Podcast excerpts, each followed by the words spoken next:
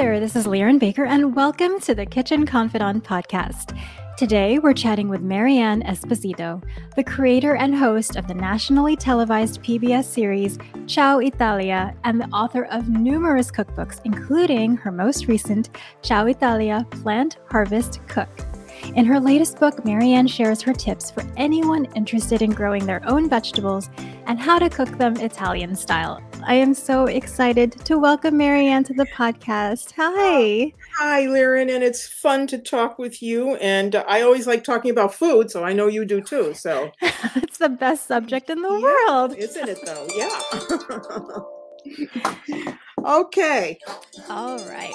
So I always start by asking, what's the first thing that you ever cooked, and about how old were you? Oh, well, the first thing I ever cooked, if you can believe this, were oatmeal cookies that I made for my husband when he was in medical school. So the only Oh. problem was that I caused a fire and wound up with first degree burns Oh, in the no. emergency room. So I always remember the first thing I cooked uh, because I, I was baking these cookies in a gas oven and I was deathly afraid of matches. So you had to light the pilot light, right? Mhm. So I took this big wad of newspaper and then I lit the match to the newspaper to put it into the pilot light because I didn't want to put the match directly in there and it went poof. and that was the end of the cookies and also, uh, you know, taught me a very good lesson. So that was the first thing I ever cooked oh dear. when I was married. But believe me, I cooked a lot of things as a kid because I grew up in one of those typical Italian American households with grandma and Mhm. mom and your aunts and everybody's cooking all the time. So, you know, I I used to have to singe chicken feathers and help skin the tomatoes when it was, you know, garden season and, and make bread and make pasta and all that stuff. So, you know, you as a kid, you kind of resent doing that because you're a kid. You want to ride your bicycle, right? but but there I was, and so I learned a lot from these women, even though I, I wasn't too crazy about what I had to do. But it served me well later on in life. oh my gosh. I imagine you still have the scars from those burns.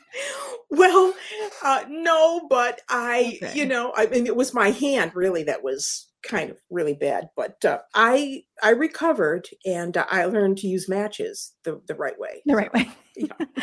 oh, those are hard lessons to learn. Oh, I guess we all Yeah. do them. Yes. Well, it sounds like you definitely had a delicious upbringing. Can you tell everyone just a little bit more about what brought you to cooking and how Ciao Italia came to be? Sure. Well, you know, in my very first cookbook, which was called Ciao Italia, and, and it was published in 1989, I wrote in the introduction that if anyone had told me that I would be doing what I was doing, I would have choked on two meatballs because I the last thing I wanted to do was cook like these women that I just described to you, my grandmothers and my mother, who, you know, were always cooking. And I just hated this all summer long. You know, we were it was such tedious work. I just wanted to go to college and become a teacher. That's what I wanted to do. Hmm. So I moved way away from food altogether. And it really wasn't until I made my very first trip to Italy in the mid 80s, actually, that everything that my grandmothers had taught me, told me, the stories, the this, the that, it was all true. And I thought to myself, of course, I was much older then, I said, you know, I have a really nice heritage. I, I, and, and I began to really embrace it a lot better Hmm. than I did when I was 16 years old. So I became very curious about Italian food then because I had grown up with it. And so I decided, well, you know, while I'm in Italy, I'm going to go to a cooking school just for the fun of it, right? Yeah. So I enrolled in this cooking school in Sorrento. And uh, remember, the, the chef's name was Lorenzo Flus. And I thought, kind of a last name is that for a chef teaching Italian? Flus? Yeah. Not even Italian, it's Austrian. Ah. But it turned out that he, he was half Italian and half Austrian. But he taught us how to make lasagna. And I was very critical of this guy because he was a nice enough guy, but his lasagna sheets were so thick. that was not what they were supposed to be. Because my grandmother and mother always told me that, you know, when you roll out a sheet of lasagna uh, noodles, you have to be able to see your hand mm-hmm. behind the sheet. That's when you know they're thin enough. wow. and his were much too thick. so I sort of just thought to myself, well, you know, maybe I have a little bit of a foundation here for understanding Italian regional food. So when I came home, I started thinking about it. I thought, you know, well, maybe I could do a little, you know, a little show for our local community. So I started out teaching adult ed classes about oh. Italian food, oh. what I knew about Italian food. And then I kept going back and forth to Italy. Of course, I was learning a lot more, going to different regions, blah, blah, blah. Well, it's now 31 years later, and I've made like 50 trips to Italy, you know, studying in different regions and so on. And so in 1989, I felt confident enough to say to our local TV station, Would you like me to do a, just a local show about Italian regional food? I wasn't even thinking nationwide. I, um, that was the last thing. I just thought, well, you know, do something for our community on the cable network here, and everyone will learn about meatballs and stuff like that. well, okay. They first refused me because they said, you know, we really don't have a studio to do this, and thank you very much for your proposal, but you know, goodbye. And but they must have kept my proposal because about a year later they moved into a new studio and they had a, a nice uh, Studio A, mm-hmm. which they could use for you know putting a set in there. So they said, you know, we're relooking at your proposal. Why don't you do a pilot show for us? Well, of course I said yes, having no idea what the heck a pilot show was. Mm. So they said, we'll do it in your kitchen in your house. See how you do. So now 25 people show up to my kitchen on a hot, hot August day. Oh, and yeah, and we do an episode that's supposed to be 26 minutes long and lasts from eight o'clock in the morning to seven o'clock that night, just shooting that.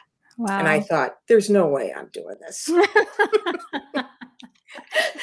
it's never too, mind. right. Too physical. It's too mental. It, it's just too everything. And so I, you know, I hope they wouldn't air it, but they did and it got very good review actually. So that was how Ciao Italia started because then they said, well, let's do 13 more shows. and then they fed it to the PBS network. And, you know, I was kind of in a good place at that point because there were no Italian cooking shows out there. You know, there's Julia, Jacques Pepin was out there. Uh, the Graham Kerr, probably you don't rec- maybe know that name because you're too young, but there was really no Italian regional cooking show. And then I came along. So I was in the right place at the right time. Well, perfect timing. And you were the perfect teacher. I mean, you ended up teaching anyway. I ended up teaching anyway. I went to college to become a high school history teacher, and I loved it. But you know, when I think about it, I really have never moved away from that uh, career because I only have a bigger classroom now, right. which is television. And I'm still teaching you about Italian food, about the culture, about the history, the folklore. Mm-hmm. So I feel very comfortable in that dual role. Yeah, it's made for you. Um, yeah. What do you think with over 30 years in production? What what has been the secret to the show's longevity? Well, I really think the secret to it is approachability. Mm-hmm. You know, there are since I've been out there, there are many, many different kinds of cooking shows have come along, lots of different genres in cooking shows. And some of them are very good, and some of them can be intimidating. You know, and, and Ciao Italia just stays that steady course where it's teaching you about doable, doable foods that you can make in your kitchen with ingredients that you can find. So I'm very aware of that, that I'm talking to an audience that's nationwide.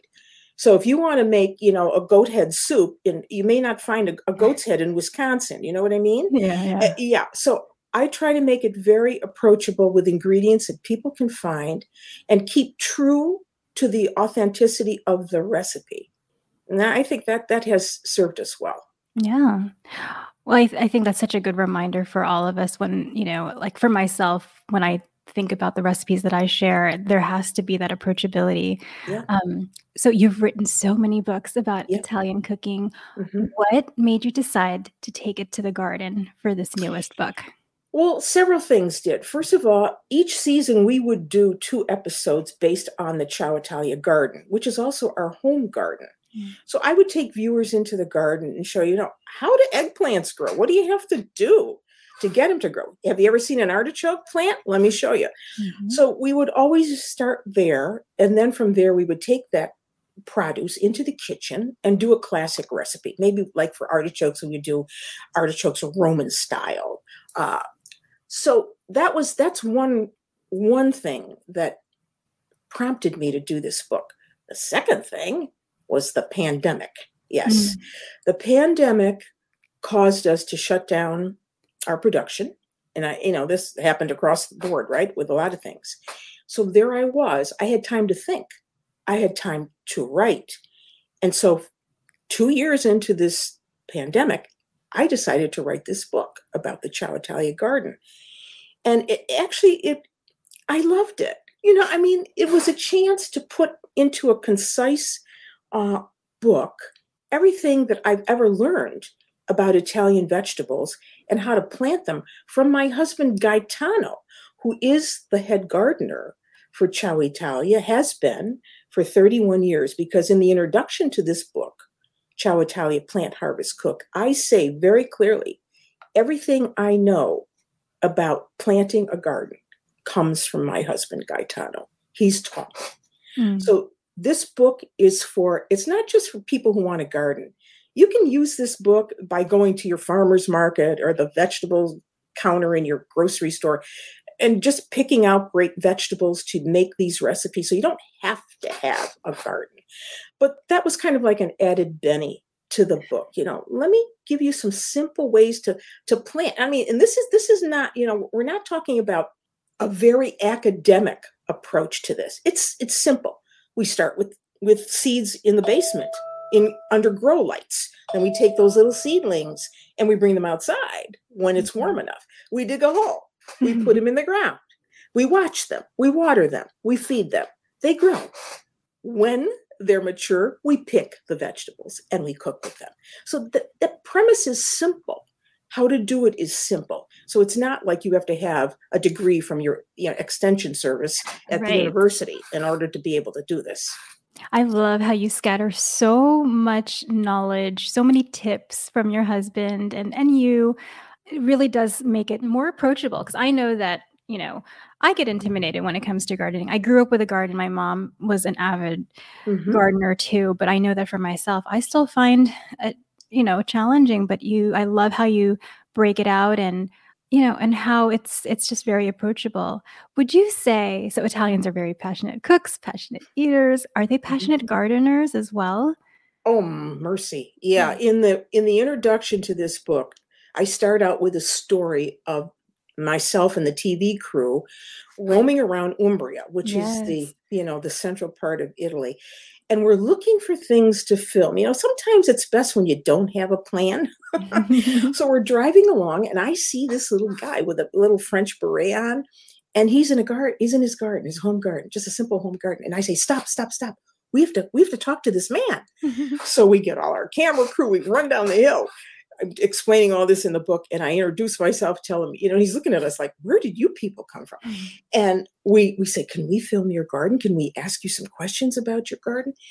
And you get a real insight into how italians really revere gardens.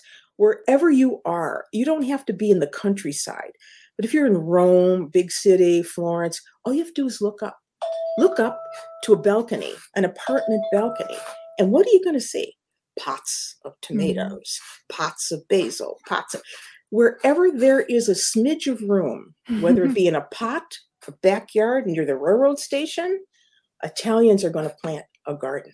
It's in their DNA. It's in my DNA. Right. And so, you know, yeah, without what are we going to do without a garden? Heck, it's like cutting off your arm, you know. But you don't have to have a garden. You can you do you can plant in pots. Yeah. I love how you were talking about eggplant earlier, and it just reminded me of the section in your book where you dive into eggplant and your yeah. your nonna Galasso. Actually, so funny. I have to tell you, my mother's maiden name is Galoso, so oh. I was just like, I wonder if there's like some, wow. you know, it's so close, right? It is, right?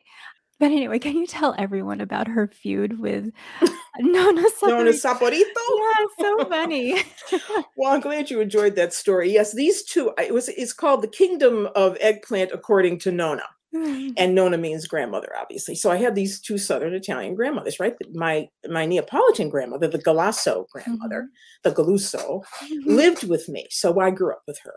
Grandma Saporito, she lived a ways away in Rochester, New York, and it was our duty every weekend to visit her and have, you know, she would have the the big, huge Sunday sauce supper and all that. Mm. Well, the two of them, you know, were just at odds because Nonna Saporito was Sicilian, and you know, if you're Sicilian, it you just do it a certain way, and there's no wavering. Nonna Galasso is Neapolitan, right? So she's got her way of doing this. So neither of them would ever consider each other's recipes. That was just a no no. And each one thought that they were, of course, the best cook, which, of course, we had to go along with this. So, you know, Nonna Saporito kind of felt left out because we only saw her on the weekends. Mm-hmm. Whereas Nonna Galasso, she had our attention all week long. So she was cooking away and, you know, and, and it was just great that she could provide for everybody. So in the week, so she was, so Nonna Saporito was a little bit jealous of that. So they would never, ever trade a recipe for eggplant. So Nonna Galasso had her way of doing it and she would eat, she wouldn't even consider tasting Nonna Saporito's wow. eggplant. So it's a story just evolves like this. And it's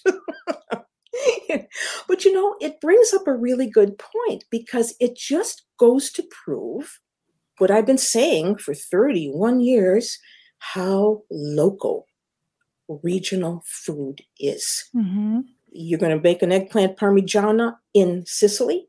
It isn't going to bear any resemblance to the one we're going to make at Naples mm-hmm. or in Puglia or anywhere else in Italy. It's just that localized. Yeah, it's so I love the differences within regions. Which one is your favorite when it comes to the eggplant parmesan if you had to pick one? No. I'm glad they're not here. they, may, they may be listening. I think they're both great. You know, they're they're both great. Um, if I had to pick one, I would say my Sicilian grandmother because mm. the tomatoes there, the tomatoes that she made, the the canned tomatoes were very very good, and you know they were just a little bit more flavorful. So her sauce was a little bit more flavorful, but they were both good. They were both good. You're so diplomatic.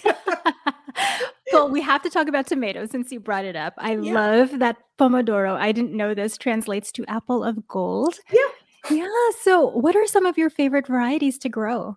Well, my very favorite one is the Piennolo. The Piennolo is a tomato. It's like um, it's a big cherry tomato that has a pointed end. It's almost like a teardrop mm. looking. It's it's very very meaty, and it's a tomato that Italians dry. Southern Italians will dry this tomato to have through the winter months. Mm-hmm. So if you're in Italy, you know, in the summer and and in uh, early fall, you'll see these hanging up on ropes because the the word piennolo actually means to hang to something hanging down. So they would thread these tomatoes on these ropes and they and they, they would let them dry. That's one tomato that I like.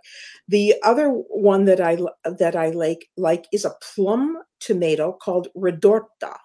And the reason I like the redorta is because first of all, it's heavy in your hand, it's pulpy, mm-hmm. it's doesn't have a lot of seeds, it's not super acidic, and it makes a great sauce. And what I've told people now is that forget all this canning stuff. Oh my gosh, you know, get out the can or do the. I did all that when I was a kid. No, what I do now is the light bulb went on. I've been doing this for several years now. I go in the garden because my husband usually puts in 60 tomato plants. Don't what? even ask. Right. 60? Don't 60. Right. Of course, most of this we give away. So what I do with the plums is I take them directly from the garden and I put them in plastic bags in the freezer. None of this cook it down, skin them, and all that. You don't mm. have to do that anymore. You could just take those frozen tomatoes, put them in a soup pot, cook them down, put them, use an immersion blender mm-hmm. or you know, or a Vitamix if you have one, and bingo. You know, so tomato- much easier. Oh, tell me. Yeah. And the other thing I invested in several years ago was a dehydrator because mm-hmm. that'll pay mm. for itself in no time. So if you want to make tomatoes in olive oil, and you can find a recipe for this in the book, obviously, but you, you would dry your plum tomatoes. I've dried cherry tomatoes too, where you cut them in half, you put them on the mm-hmm. dehydrator racks. You just set it until these dry enough so that they're like bendable, like a dried apricot. You don't yeah. want to make them like potato chips, but dry enough, like you know, bendable dried apricot, Mm-hmm. and then you layer them with salt and olive oil, cap them, and then you can either water bath them to seal them, Okay. or you can keep them in the refrigerator. Either way, Mm. And, And- that'll last indefinitely in the refrigerator? indefinitely. Huh. You could keep them indefinitely as long as they're co- covered with oil. So if you take some out, you want to put another layer of olive oil over the top so there's no Mm-hmm. air getting in there. Yeah. And I use these for bruschetta, for pizza, for for you know casseroles, for you know just about anything really. Wow. I make a great pesto out of those by just grinding them up and adding some capers, some red wine, some Mm. oregano, and you just cook up some pasta. It's Ah, it's easy. Why aren't people cooking more? It you know, I think we're we're going back to this. We want to know where our food comes from and what's in it. I, I think that's so timely right now. And so a book like this, I think, is is um, is something that can teach you that you know you don't have to spend hours in the kitchen. You can create good food in minimal time. right. Because your ingredients are so fresh because you grew it yourself.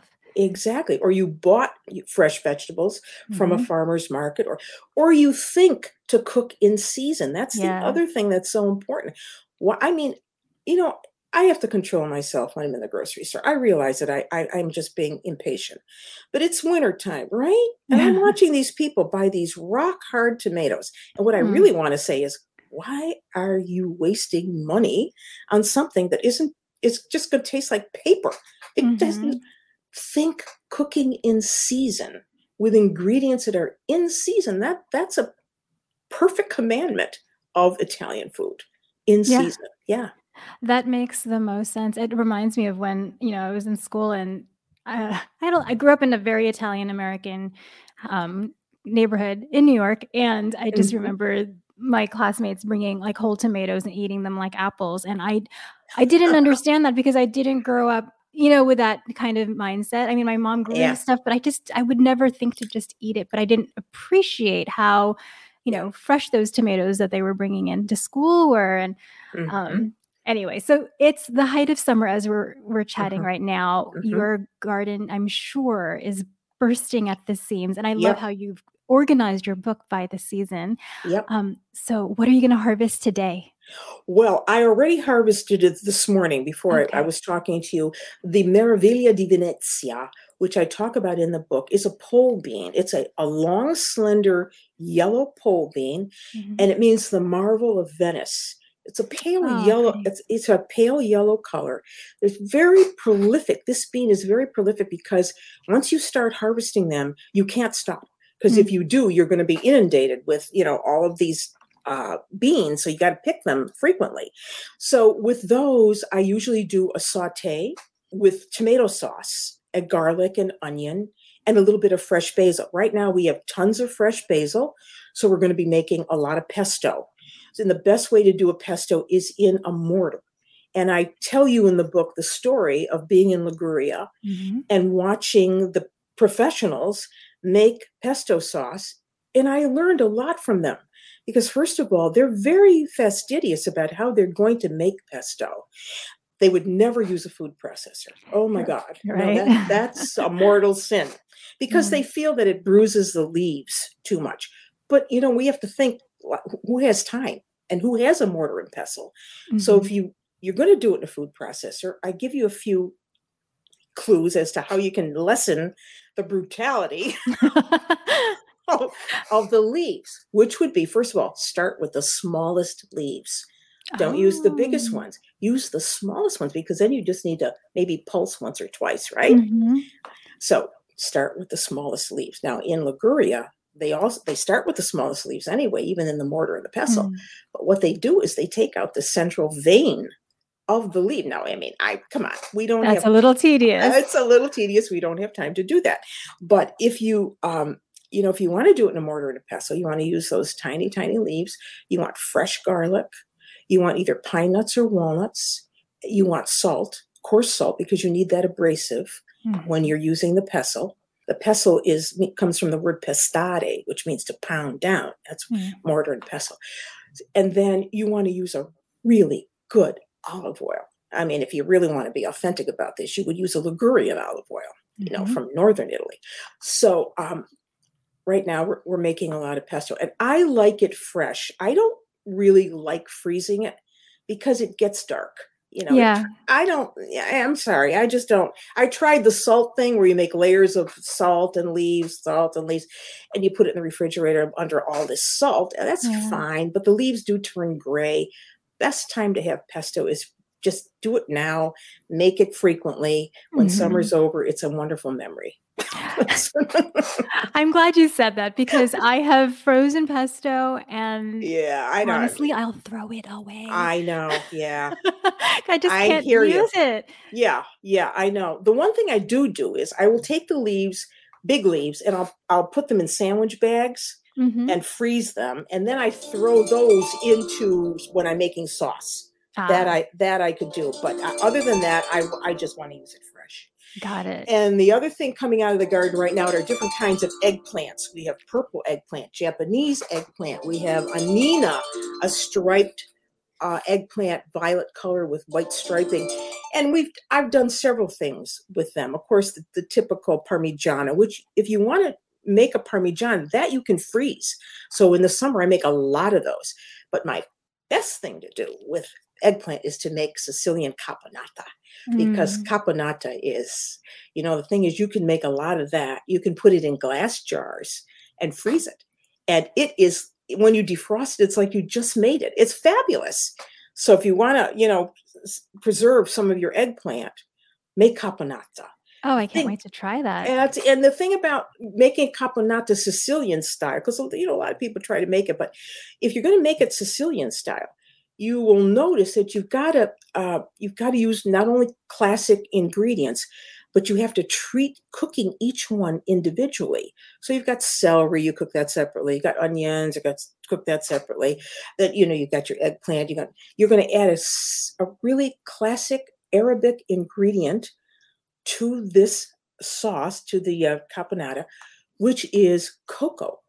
So cocoa oh, gives gives a beautiful kind of like finish to the caponata. A lot of people go, cocoa? Yes, cocoa. Not a lot, but you know, and it just it's just a dish that sings to you. And really, there's no real translation for the word caponata.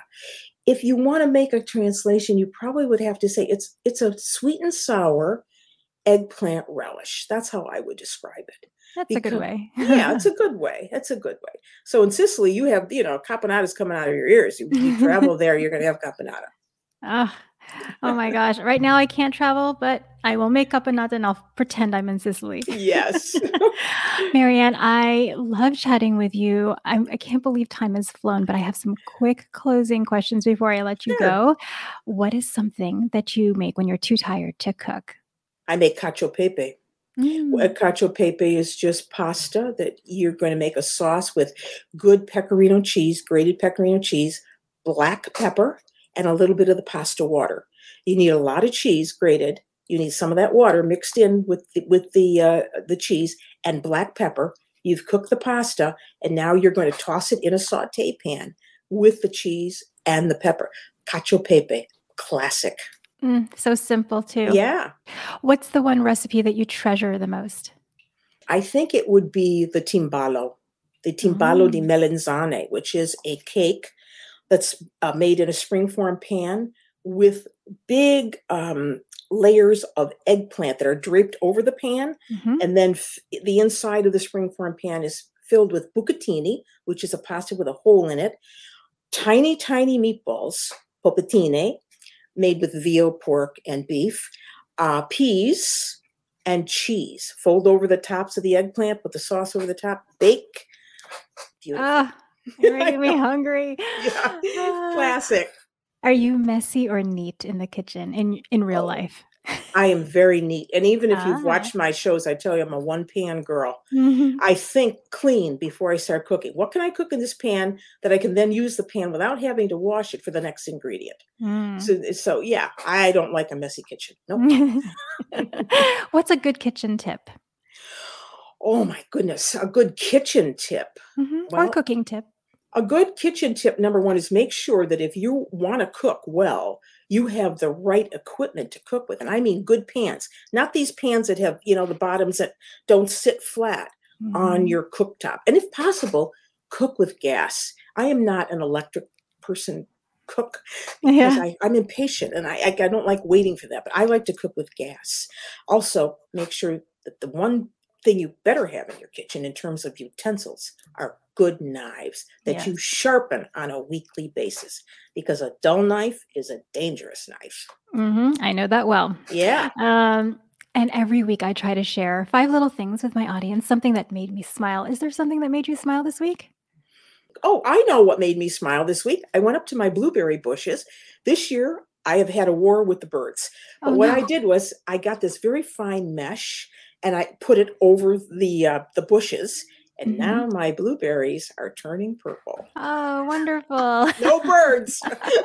that made me smile. oh, good for you. You won that battle. yeah, I won that battle. well, Mary Ann, I really enjoyed talking to you. Where can everyone find you and your newest book? Well, they can find me on ciaoitalia.com. They can find me on their local PBS station. They can find me on Create on YouTube. Mm-hmm. And they can find my book at on Amazon or Pathway Book. They can go to our website and order the book or any independent bookstore. They'll be able to find Plant Harvest Cook. And I hope they enjoy it as much as I enjoyed writing it. Oh, I know. I'm going to be cooking from it. I've marked so many recipes. I cannot wait. Thank you again for spending time with me today. Thank you, Erin. I hope we get to talk again. Me too. I really enjoyed it. All right. Ciao, ciao. Ciao. Oh my gosh, Mary Ann was such a joy, wasn't she? I am already planning next year's garden and can't wait to cook all her recipes. Thank you again to Mary Ann for joining us today and to you for listening. If you enjoyed the show, please take a moment to rate, review, and share it with a friend and join us again next time. Until then, happy cooking.